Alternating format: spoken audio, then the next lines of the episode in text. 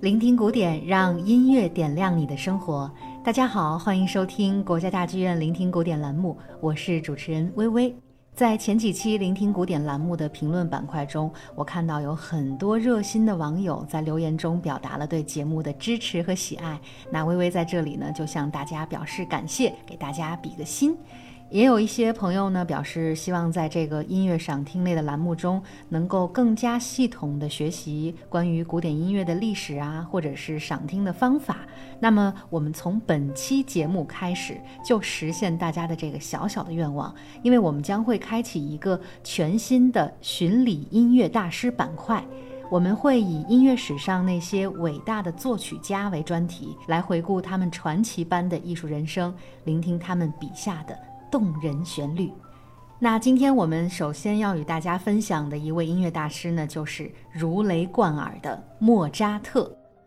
为了更详细和专业的解读莫扎特的音乐人生以及他的作品，今天节目中我们特别特别荣幸的为各位小伙伴们请到了一位集幽默与才华于一身的美男子，他就是青年乐评人建叔。而且啊，他还有一个非常特别的身份，他就是我们前几期聆听古典节目的供稿人。接下来的时间就让我们掌声欢迎建叔，欢迎你。哎呦，感谢薇薇啊，不敢当不敢当。呃，各位听众朋友们，大家好，我是建叔。呃，之前呢一直以这个幕后撰稿人的身份和大家交流，所以今天特别荣幸和我们聆听古典的听众朋友们一起来聊聊有关莫扎特的人生和他的音乐。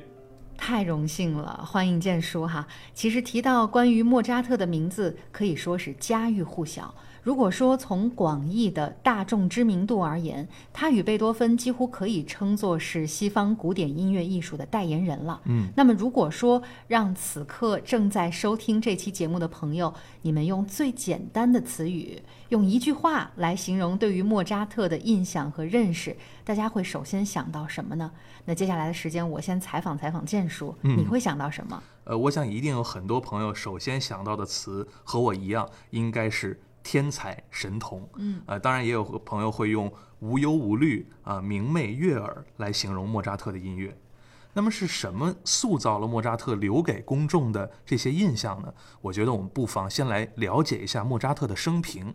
呃，莫扎特呢，一七五六年出生在萨尔茨堡，一七九一年去世于维也纳，只活了短短的三十五岁。啊，确实非常的令人惋惜，但是在这三十五岁的生命当中，他却留下了超过六百部编号的音乐作品，啊，真的是像流星一样耀眼哈、啊嗯。莫扎特的父亲呢，利奥波德是一位优秀的小提琴家，同时呢，也是一个卓越的音乐教师和作曲家。所以正是受到这种家庭当中浓郁音乐氛围的影响，小莫扎特呢，很快就展示出了他自己对音乐的兴趣和才能。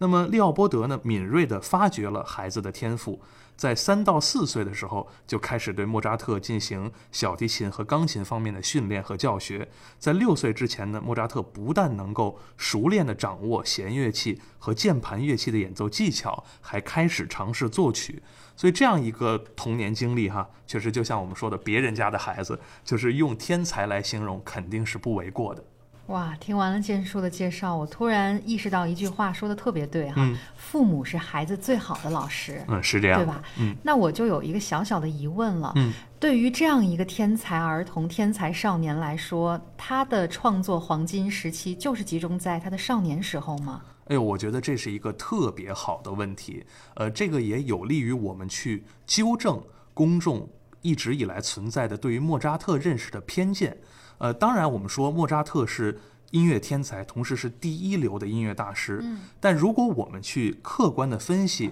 你会发现我们今天最为认可的莫扎特的音乐杰作，大部分都创作于他二十五岁，甚至是三十岁以后。也就是说，他幼年和少年时期的创作虽然是才华横溢的，但其实并不是他最成熟的和最一流的杰作。所以我觉得呢，比起不断的去夸大莫扎特的天才、天赋、神童，我们其实更应该赞叹莫扎特持续的学习能力和快速的进步能力。听完了建叔非常详细的介绍，接下来就让我们首先来听一段一七七五年十九岁的莫扎特写下的 A 大调第五小提琴协奏曲的第一乐章片段，这也是莫扎特为自己的专场音乐会创作的作品。没错，其实我们在听这段音乐的过程当中呢，也可以去想象和脑补一下二百多年前这个作品首演时，莫扎特自己担任小提琴独奏，同时还指挥乐队演出的场景。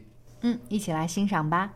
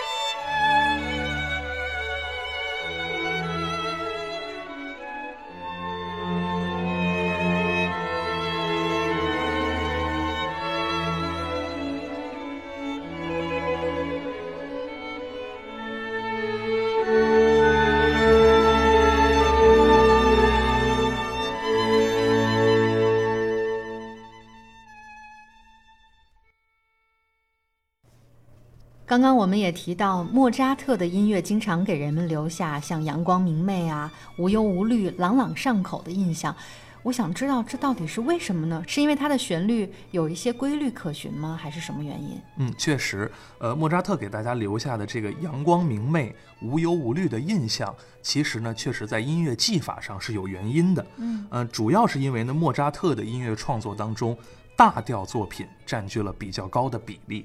那么也许学习音乐的朋友都知道啊，在我们说调性音乐当中分为大调和小调这两个种类。那么大调的音乐从听觉感受上本身就是更阳光更积极的，那么小调音乐呢则相对的阴郁忧伤啊，所以莫扎特的音乐大部分是大调的作品，所以呢他的音乐给人的感受是阳光的。但是我想提醒大家的是，恰恰因为莫扎特写作的小调作品不多，我们才应该格外的注意这些作品，包括我们在后面的节目当中会和大家一起赏听的 D 小调第二十号钢琴协奏曲和 G 小调第四十交响曲，这些都是小调的作品，当然也都是莫扎特创作的最好的杰作。嗯，又学到了一点小知识哈。嗯，那关于莫扎特的音乐朗朗上口，非常富有歌唱性。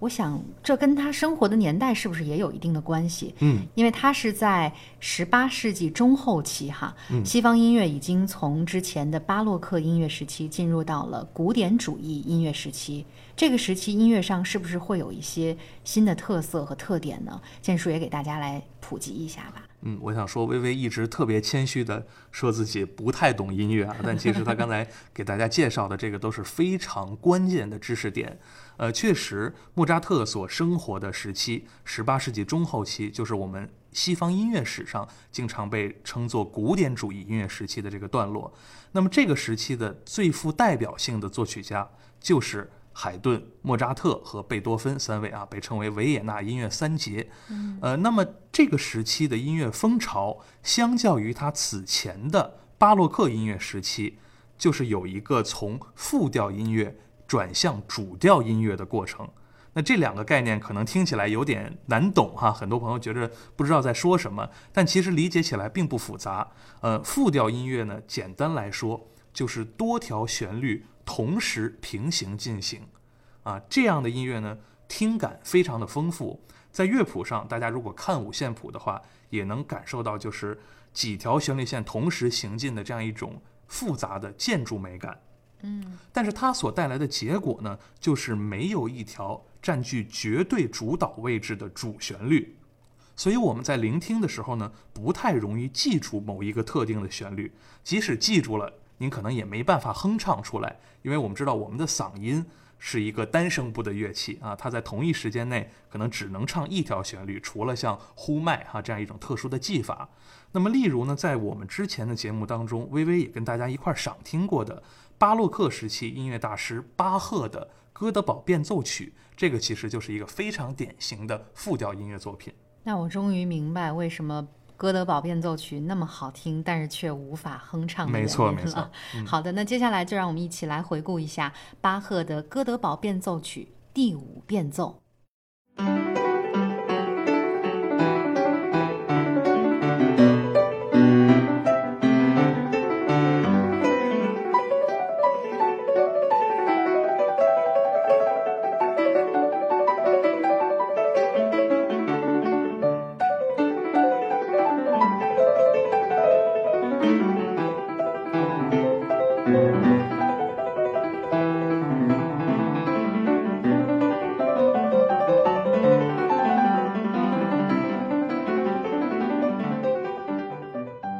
刚刚我们听了就是巴赫的哥德堡变奏曲当中一段典型的复调音乐，而我们今天介绍的莫扎特，他所写的大部分作品，特别是器乐独奏作品，主要是主调音乐。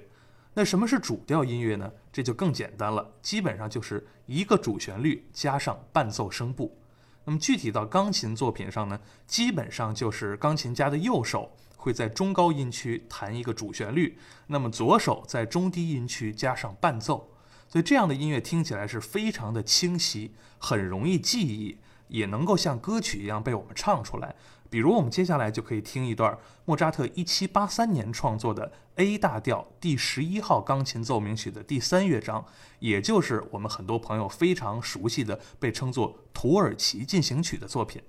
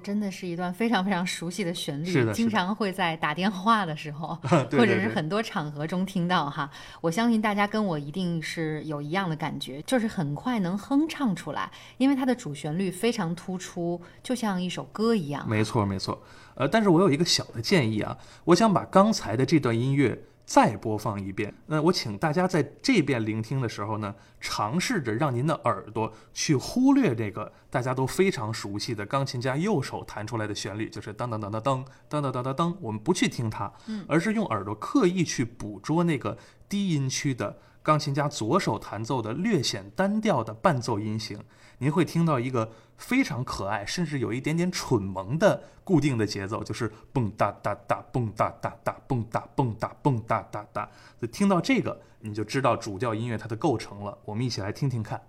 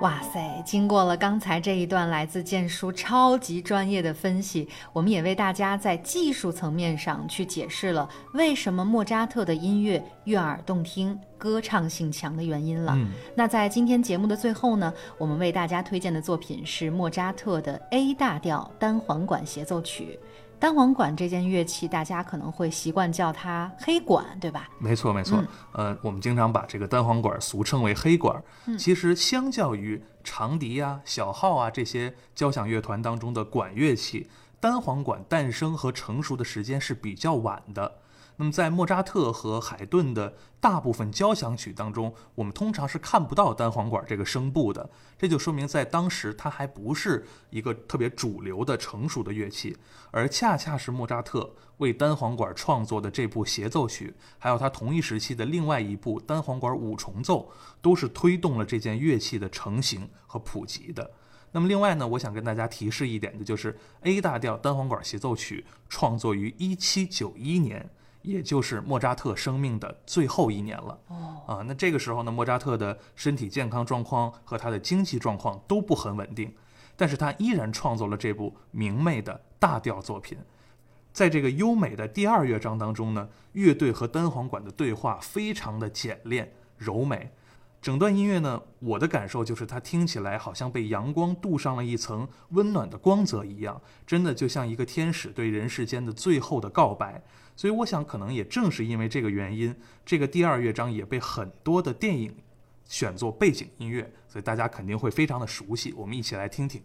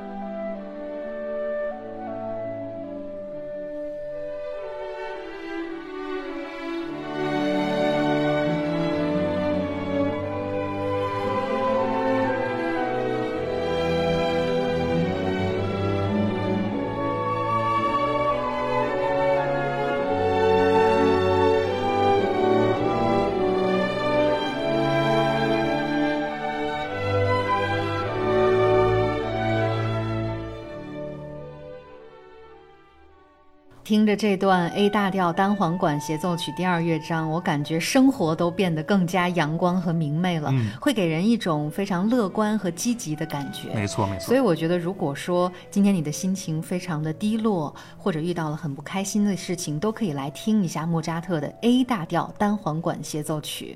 那本期节目到这里呢，也即将告一段落了。对于莫扎特这样一位覆盖了他所生活时代的几乎全部音乐题材的伟大作曲家而言，一期节目好像显得有点太短了哈。不过没关系，我们会在后续的节目中依然为大家介绍莫扎特的其他杰作，也期待各位的收听。不知道这种形式的解读大家是否喜欢呢？可以在留言中把您的聆听感受、建议和您所希望听到的作曲家都告诉我们，也许下一位作曲家就是您的最爱。好啦，本期节目就到这里了，感谢大家的收听，也谢谢建叔做客我们的聆听古典。嗯，谢谢薇薇，谢谢大家的收听，下期节目再见。再见。